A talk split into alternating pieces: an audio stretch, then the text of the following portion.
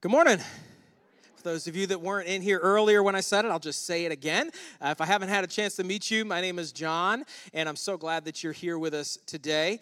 I had a really interesting experience, and actually, this is not an uncommon thing, and you're probably you've probably been through the same thing. But this week, I was riding in the uh, truck with my daughter Josie, and she loves music and she loves singing, and she loves. Uh, she's she's gonna be up here one day, by the way. Like she could pick out harmonies. I'm really proud of that. Anyway, um, so we're we're in the truck and we're singing, and I'd found this station that on uh, Sirius XM that was uh, like 90s and 2000s rock music, which is that's when I was in high school and college, and so that's like those are my jams. And so um, this song came on by a band called Eve Six. This song came on the radio. And I was a big Eve Six fan back back in the day. This song came on the radio, and I swear I have not heard this song in a quarter century. Okay. I mean, it's been 20, it's probably been 20 years at least since I've heard this song. This song came on the radio and I sang every single word. Anybody else? You ever have that happen? And you're like, this is my immediate thought. Why is this taking up space in my brain? I can't remember the grocery list that Jess gives me when I go to Food Lion, but I remember every single word to this song. What is wrong with me? Well, it's not what's wrong with me, I, I, I don't think, unless, well, maybe it is with Eve 6, but uh, it's, it's, it's how we work. It's actually something that's right with us, you know? We have this ability when we, even regardless of our ability, our memories or intelligence or any, any of that kind of stuff, we have this, this innate ability that God has given to us to retain things in the in like the subconscious in the deepest recesses of our mind like this file drawer. I picture this big filing cabinet that like comes out and like just keeps coming out and the drawer keeps coming out. And somewhere way way back in the back are these lyrics to this eve 6 song but somehow it's here. It's stuck in there and I, so I started thinking about it. I was like, why? Why can I do that when I can't remember the simplest things that I want to remember? And part of the, and I said, you know, you know, lots of things you can think about, but part of what really jumped to my mind was, first of all, repetition. I listened to that song over and over and over and over again. I listened to it so many times way back in the day that it just started to sink in, like it impl- like it's implanted somewhere in my, my the back of my mind. Not only did I listen to it over and over and over again, but I also sang it over and over and over again. And there's something powerful, there's something that happens in our mind when we repeat something with our mouth over and over and over again that helps it then sink in. It's almost like a muscle memory thing that happens with, with our lips and our tongue and our vocal cords and all of that. And that just sort of comes out. And so as we've been going through, um, we just, we did almost a year long series in Romans which was talking all about the good news, the gospel, and, and all and applications of it and all this kind of stuff. And now we're in the book of Galatians. And Galatians is again about the gospel and what it is and what it's not and how to apply it in our life. And we've been talking about it over and over and over again. And this week, as I was thinking about it and looking at our passage for this week, I was like, I hope this doesn't get monotonous. But then I thought about the, the song and I thought, no, this is what God is doing. This is what Paul is doing. This is what God is doing, I think, with us. He is letting us hear and repeat and speak the gospel out loud over and over and over and over again so that it takes itself and implants itself in our mind, in our subconscious, so deeply rooted that it will be there forever so that it naturally comes out of us. And so I want to encourage you as we're going through this series, as you're going to your groups during the week and talking it through with other people um, and re examining the, the scriptures. I want to encourage you to not only be hearing the gospel and letting it sink in deep, more and more deeply into your heart and into your mind. I want to encourage you to be saying the gospel even on your own. In your private quiet time this week, as you're reading, just try to enunciate the gospel. Try to say it for yourself as if somebody were standing in front of you and you were trying to explain it to them. So then that helps you to process through the elements of it and how it all flows together and how it works. I want to encourage you to be doing the same thing that I'm doing, the same thing that I did with Eve 6 lyrics years and years and years ago. Let this thing sink in so deeply into us that it becomes part of us. And to know the very clear and simple gospel, the clear and simple truth that you and I have sinned and fallen short of the glory of God, and there is nothing that we can do of our own work or effort in order to be made right before God. Our works can't do it. There's no religious system, there's no law, there's no nothing that we can live up to to live up to God's standards. But God, in His kindness and mercy, sent Jesus to earth. And Jesus lived without sin, impossible for us. He lived up to the standard. And then He gave Himself on the cross in our place. And He was put into a tomb and He rose again on the third day. And I can be made right before God not by my effort or my work, but by His. And so the grace of God is given to me through faith in Jesus Christ. And then not only is that how I'm justified before God, but it is also faith that sustains me, that I walk with and I walk in. And that's what Paul is talking about here in the book of Galatians, where we're going to drop in in chap- the beginning of chapter 3. Now, in chapter 2, we just covered this over the last couple weeks. Uh, Paul had an issue with Peter because Peter had agreed to that gospel message in private. But then when Peter went and he was around other Jews, he was intimidated by them. He was a chameleon. He changed color and he changed shape and he became like them. And he was not only then following the Old Testament law again, which he, which he wasn't supposed to do, not out of legalism, he was also telling Gentiles that they also had to follow the law. And Paul had to call Peter out and say, You can't do that. It's wrong. And so he goes through this whole thing and this whole sort of dissertation on that, which we finished last week. And, and once he's done with Peter, and he's, he's explaining this story to the Galatians, okay, he's saying, This is what happened with Peter. Now in chapter three, he's going to say, So here, now I have some questions for you, for the Galatians, the Christians who are in Galatia, who've been tricked also into going back under the law. All right? So the last thing that Paul said in chapter two was, I do not set aside the grace of God, which is what he accused Peter and the other Jews and Barnabas of doing. I do not set aside the grace of God. For if righteousness comes through the law, then Christ died in vain. Right? Christ didn't need to die if you could follow the law good enough in order to be righteous before God. That's where he finished. Now let's pick up in chapter 3. What does this mean for them? He's, he has some questions for them. All right?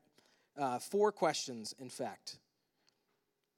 He says, starts with, Oh, foolish Galatians.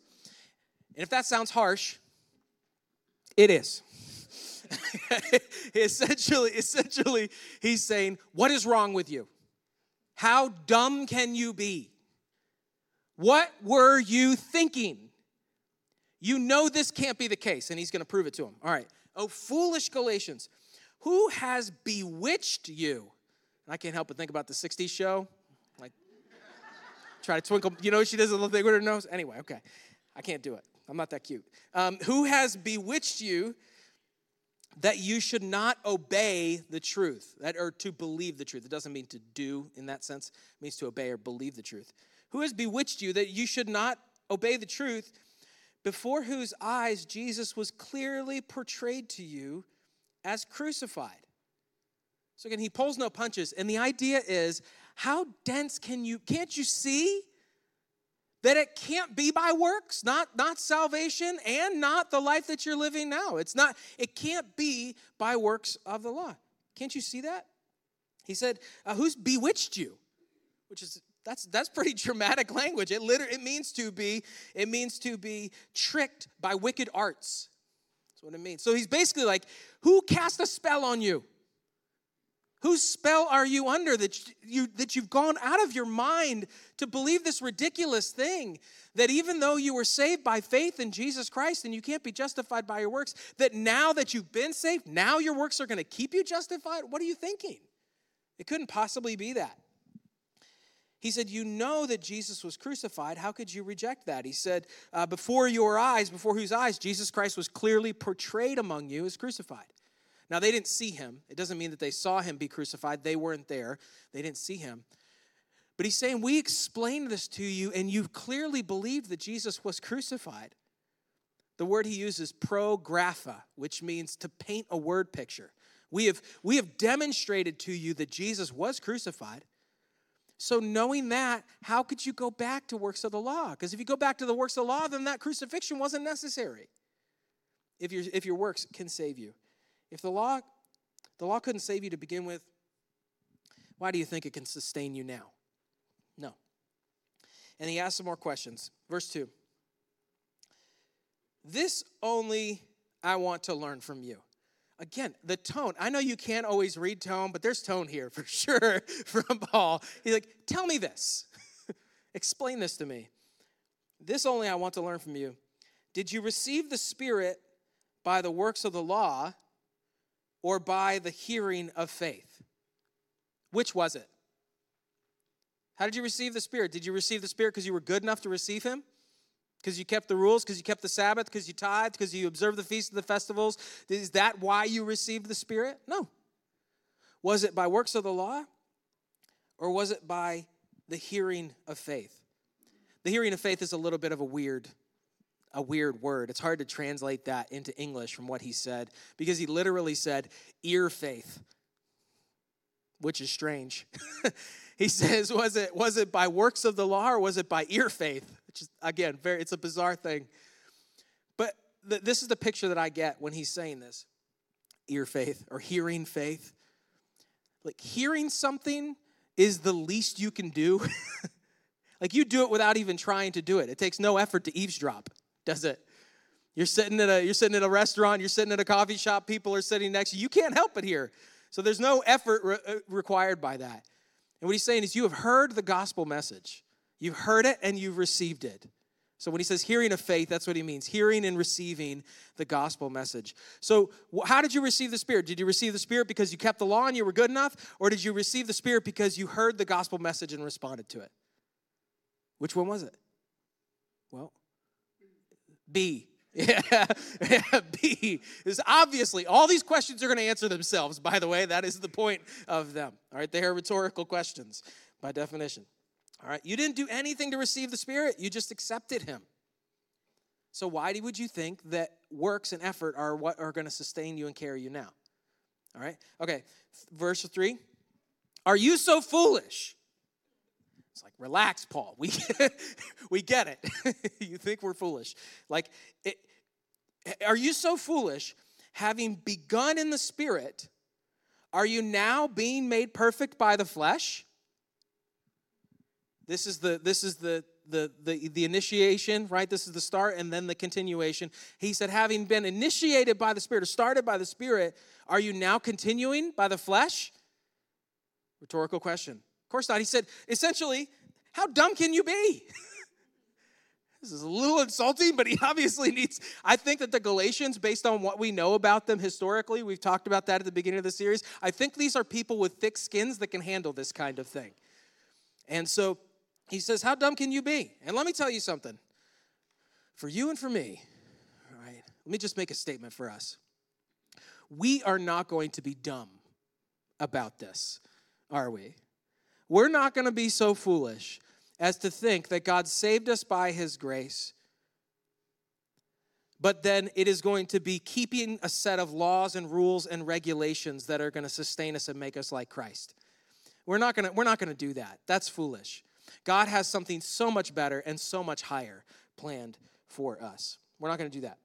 We didn't get saved by works, and our works are not going to complete us. That's, that's the word, being made perfect or being completed.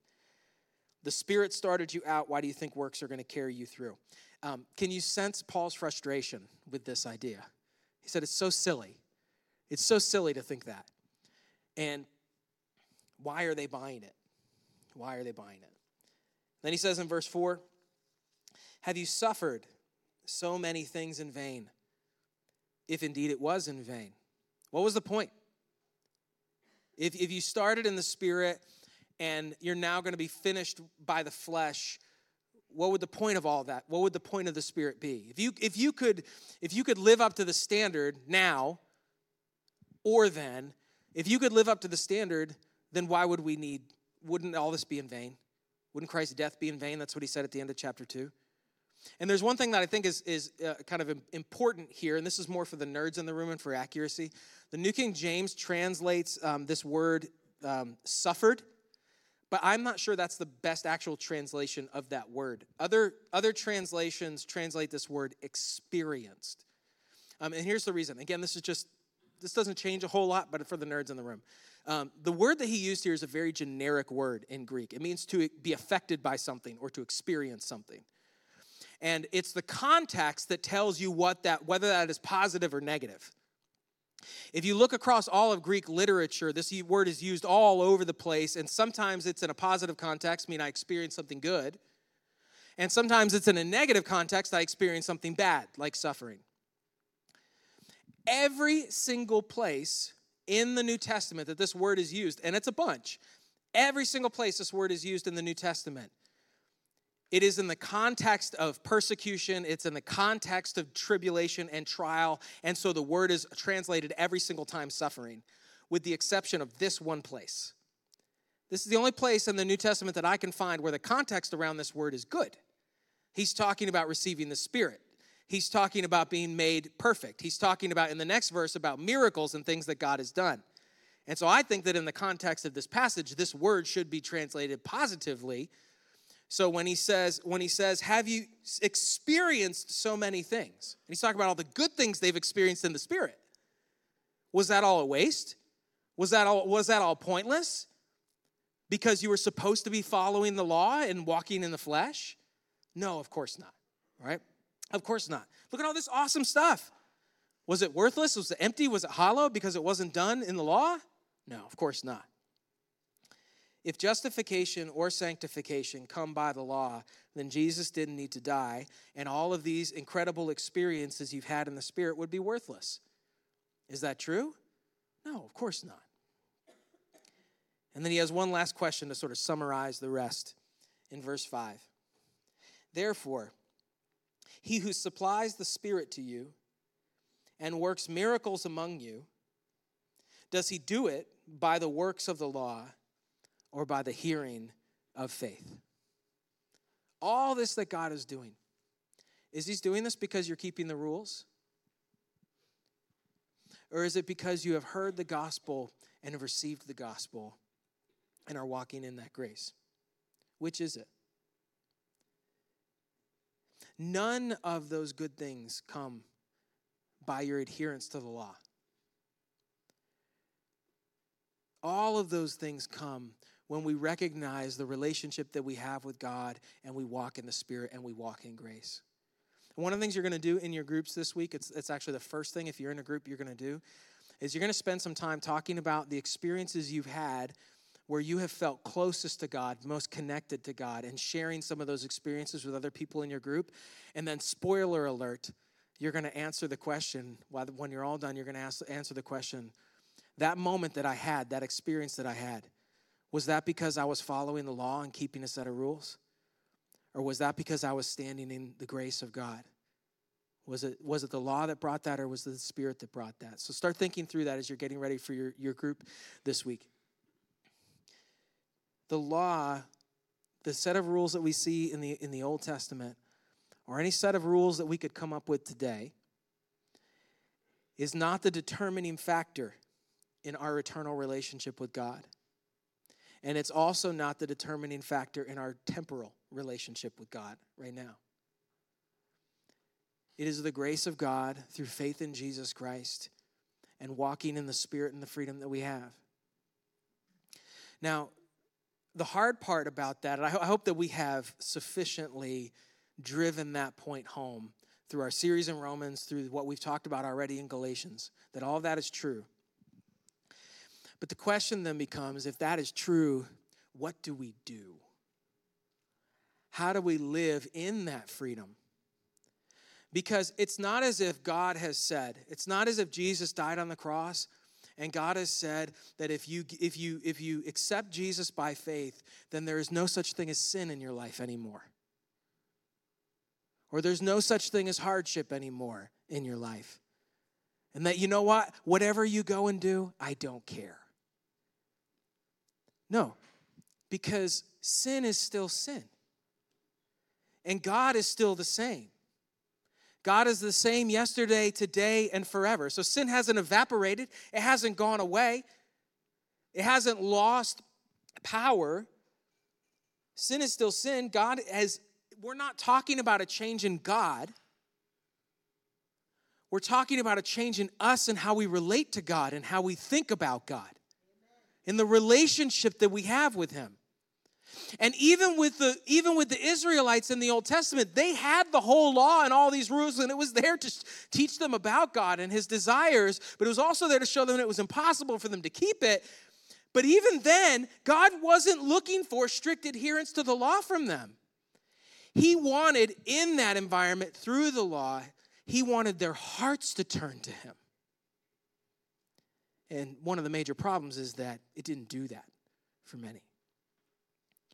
What God wants for us to do in the freedom that we have, to know that, that our salvation is secured by the work of Christ on the cross, and it is maintained by the work of Christ on the cross, not by my work in any way, shape, or form. What He wants from me is He wants me to turn my heart to Him knowing the freedom that I have. What he wants for you is he wants you to turn your heart to him, to turn your heart away from the world, to turn your heart away from sinful desires, to turn your heart away from selfishness, to turn your heart away from the values that the world tells us we're supposed to have, and to turn your heart towards him. And in your freedom to pursue him with everything that you have. To say to the Spirit, Spirit, change me, transform me from the inside out, make me like Jesus in every single way possible. And then what the Spirit does knowing that we have freedom and knowing that we're walking in Him, what He does is He uses the law, He uses the prophets, He uses the letters, He uses God's word to show us what brings honor and glory to God and what doesn't, to show us what sin is and what it's not, so that we can understand how to walk. And so we go to, and this is something else you're going to do in groups, and so be prepared for this this week, is to go back and pull out some of those Old Testament laws. So take the Sabbath, for example, to pull the Sabbath out and say, God made this a law. What does this teach us about Him? What does this teach us about His desire for our life? And how would the Spirit want me to take that and put that in place in my life? What he's doing in us is so much deeper and so much better and so much more complete and so much freer than what he did under the law.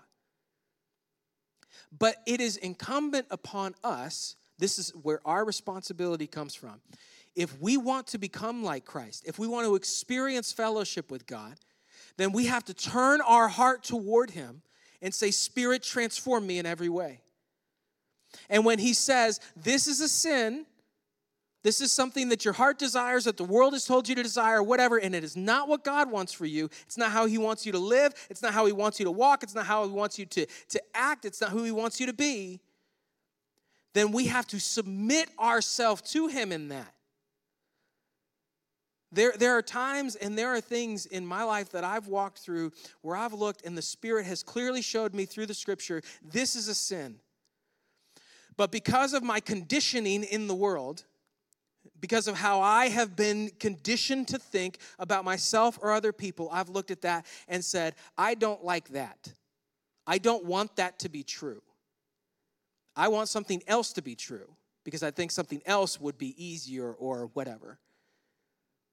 And when that happens, I've had a choice to make on whether I was going to submit to what God told me was true or whether I was going to continue walking in what I thought was true, whether I was going to submit to His will or whether I was going to keep walking in my own will.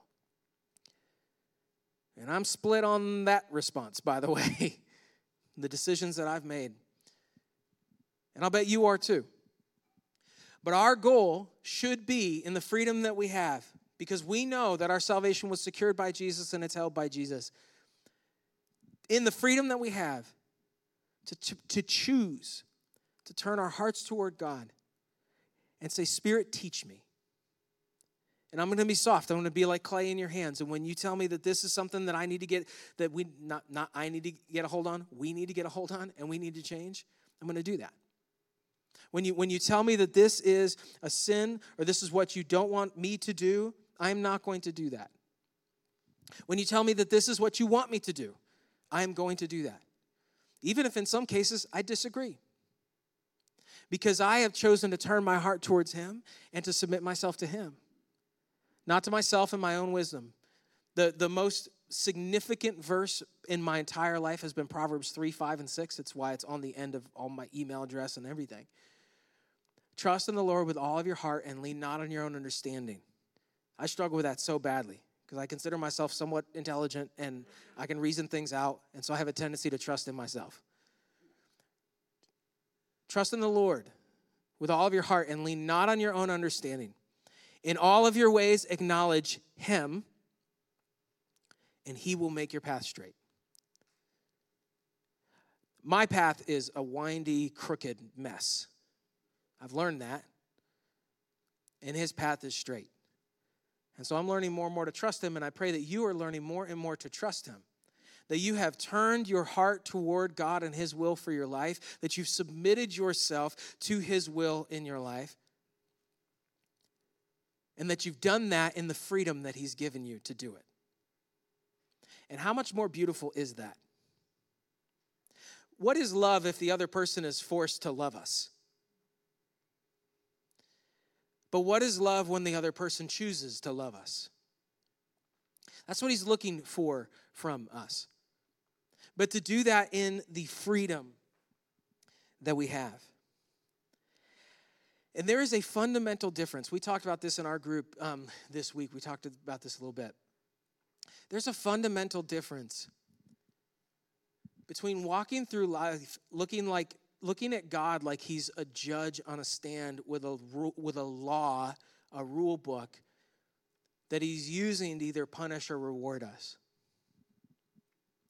and looking at God as a father who's accepted us into his family and loves us unconditionally, and then doing everything that we can to please and honor the Father. There's a, the difference between those two ways of living and relating with God could not be more different. And it's one of those things where, unfortunately, if you've lived your entire life looking at God like a judge on a stand, and that's the way things have been communicated to you, and that's the way that you've lived, it's hard for you, if that's been your whole life, to even understand what it's like to live in freedom. But then once you get your head wrapped around this and you get your heart wrapped around it and you understand the freedom that you have in grace, and you realize what God wants out of you and you turn your heart towards him and start following him, there is there is like a there's a reason that the the, the law in scripture gets called a yoke um, Peter, like you think of like a, an ox or something that has this big wooden yoke on its shoulders, holding it down, telling it where to go. And, and uh, Peter, when he was standing up at the Jerusalem council, he, he looked at, at, at, all of them and he said, he said, why would, he was talking about don't put the law on the Gentiles. He said, why would you put a yoke on their shoulders that neither you nor your fathers were able to bear? It's this weight that sits on your shoulder of fear and direction. And Jesus said, Jesus said, Take my yoke upon you. My yoke upon you. It is light and easy to bear. And interesting, we talked about this. You may talked about in your group because it was in the, it was in the guide. But the next thing that happens after Jesus says, he said, he said, you'll find rest for your souls. And the next thing in, in, the, in the gospel that's recorded is that he's walking through grain fields and his disciples are picking heads of grain on the Sabbath. They're breaking the law. And the Pharisees come to him and say, Why do you let your disciples do that? And Jesus said, Oh, I'm the Lord of the Sabbath. it's, not, it's not about keeping rules, it's not what God's looking for from you. I think about this with my kids. Any of them in here? Yeah, oh yeah, there you are. Hey, listen up. Uh, we have in our house, listen, in our house, we have a lot of rules. You got to have rules. We have rules, we have expectations, we have chores, we have all this stuff. I tell you what I'm not looking for. You hear me, guys? And it's those of you that are parents, you're going to understand this. You're going to you're, you're going to feel this. I'm not looking for you to keep the rules. That's not what I want. I'm not looking for you to just check off the list of your chores. What I want to see is that you love our family and that you want to contribute to the family, that you want to honor and that you want to serve each other. That's what, that's what we're looking for. That's what I want to see in my family, not just, not just robots who check off all the right boxes and then look for loopholes and look for ways to get away with stuff. Character, integrity, from the from the inside out. I don't know what they're doing, but it sounds fun. All right. From the inside out. This, this is what God wants to see in us. Willing love. and obedience to his will, not out of obligation, but out of love and honor and glory. It's a total, two totally different ways of living. And I have, I have friends and I have family that I think have lived in legalism and the heavy yoke of rules and religion. And I'm standing here in freedom looking at them just going come on come on. But i can't i can't make them understand what that's like. I can't describe it well enough for them to understand what it's like. It's like trying to describe a food that somebody's never tasted before and trying to get them to see what it tastes. They're not going to know until they actually eat it and try it and so, my prayer for them is that they'll step out of that legalism, that I can be a light and an example to them, and I can explain it well enough that they'll be willing to step into that freedom. And when they experience that freedom and they taste it, they'll realize that there's so much more to life and faith in their relationship with God than they ever thought before. And that they would be set free now, Jesus, we, this, this was brought up uh, in our group. It was, I thought it was so brilliant, I hadn't even thought of it before. But Jesus said, Take my yoke upon you. There is a yoke. It's not just total freedom, and that's what I've had with somebody that I love greatly. They, they felt the yoke of religion on their shoulders and condemnation and judgment and shame and all those other things that come to it. And their response was to throw the yoke off altogether and say, Well, then I don't want to do I don't want anything to do with any of this. And they thought that complete freedom and just doing whatever they wanted to do and following their heart was going to lead them and was going to set them free. And I'm telling you, they are just as bound up now as they were when they were stuck under legalism and religion. Insecure, all of that. Twisted up. And the answer isn't no yoke. Oh, that's a weird word. isn't no yoke. It's Jesus, light and easy to carry yoke. It's allowing Him to lead us. It's allowing Him to steer us, it's allowing Him to show us where to go. Not under the weight of shame and guilt and judgment, but in love and freedom and joy. And I just want you to know, first of all, that if you've never put your faith in Jesus Christ for salvation, you can do that right now. There's nothing you, it's not by your works, so there's nothing that you can do to qualify for it other than being a sinner, and you're already that. And so today you can believe and trust in Jesus Christ for salvation. You can say, I, I've been trying to save myself. I've been trying to figure this all out, been trying to work and be good and do whatever, and I haven't been able to save myself. I keep failing, I keep falling. Feels like things keep getting worse, and I'm trying and I'm failing. And today I recognize that Jesus Christ died on the cross for my sin, and he rose again on the third day, and I'm putting my trust in him for salvation instead of myself. And you can have the weight of that responsibility lifted off your shoulders right now and receive the righteousness of Christ. And if you're a Christian who has done that, you've been saved by grace, but you've tried to walk in rules and religion and the law.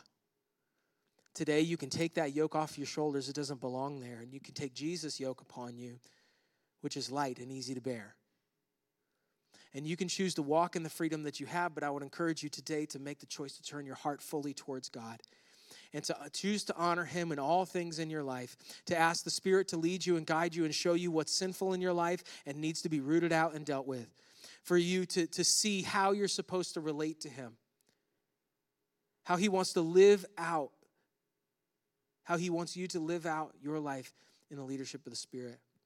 And to change your perspective and allow that weight to just come off of your shoulders today. Allow that weight to come off of your shoulders and in freedom to walk with Christ to walk in the grace that you have in Jesus Christ, who loved you and who gave himself for you. And we are looking forward to a day as we're learning to do this and as we're walking, we're looking forward to the day when Jesus Christ is going to return. He's going to establish his kingdom here and ultimately is going to set all things right. And we're preparing for that day. We want to become as much like Jesus as we possibly can as we walk in this freedom. So when that day comes, we're ready for it. We're already living the way we're going to live there. So it's an easy transition. So that Jesus will look at everything that's happening in our life and the way that we're walking. And he's going to be pleased by it. He's going to reward that. We don't do any of this for reward, but he has promised that he will reward us for this. And so we're looking forward to that day when he returns. That we can see him with our heads held high, our shoulders unburdened, walking in faith and joy and peace the way He created us to. We'll look forward to that day together. Now let's pray together. Father, we come to you right now and uh, we want you to know how much we love you with all of our heart, all of our soul, all of our mind, all of our strength. Father, we are so thankful that in your, your grace, in your kindness, we who are sinners were not cast aside. That you made the way. You made a way for us to come into your family, to be restored, to spend eternity with you. You are so good and you are so loving, so kind that you would do that. That you would willingly send your son to earth to live fully God, fully man. Jesus, we thank you that you were willing to come, to be here, to walk among us, and that you willingly gave yourself in our place on the cross, the final atoning sacrifice. And on the cross, you paid for our sin. Put into a tomb, risen on the third day with, in power and glory. And we know in your resurrection that just as you have life, we too will have life eternal. And so we put our faith in you to be made right before God. Jesus, our faith is in you to be made right before God. We know that we can't work our way there. We can't there's no effort on our part that we can do. It's by your grace. So we put our faith in you and we trust you. And as we walk, we know that our, our relationship with you is not dictated by a list of rules or, or anything like that, but it is led by the Spirit. I pray, God, that in this room, that we as believers would turn our hearts fully towards you.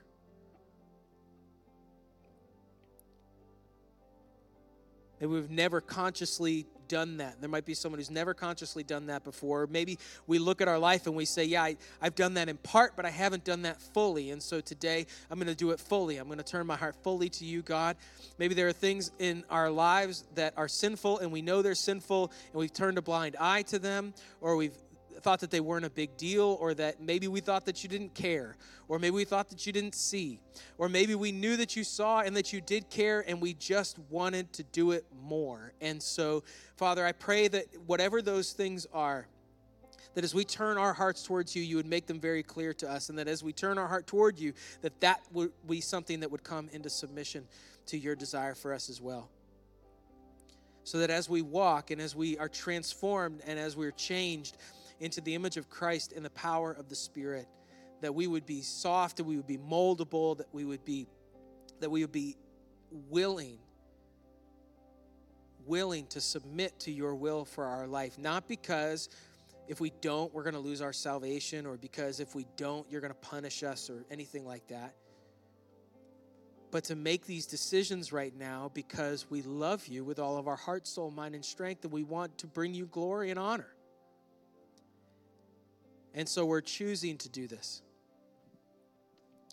And I pray, God, as those choices are made in our lives, that you do receive honor, that you do receive glory, that you continue to show us, and maybe you start working down to finer and finer details in our life so that our life can reflect your life, Christ, so that we can reflect your love, so that we can walk with unburdened shoulders and the freedom that you've given us. And also walk in the confidence of knowing that we are bringing you honor and glory with our life. And so, Father, all of this we offer to you. This is our commitment to you as we wait, Christ, for your return. We pray, Jesus, that you would return today if it's your will, if it's God's will. And as we wait, we wait well. We wait with faith. We wait with hope. We wait in grace. Encourage us and draw us closer to you and draw us closer with each other as we look forward to that day. It's in your name we pray. Amen.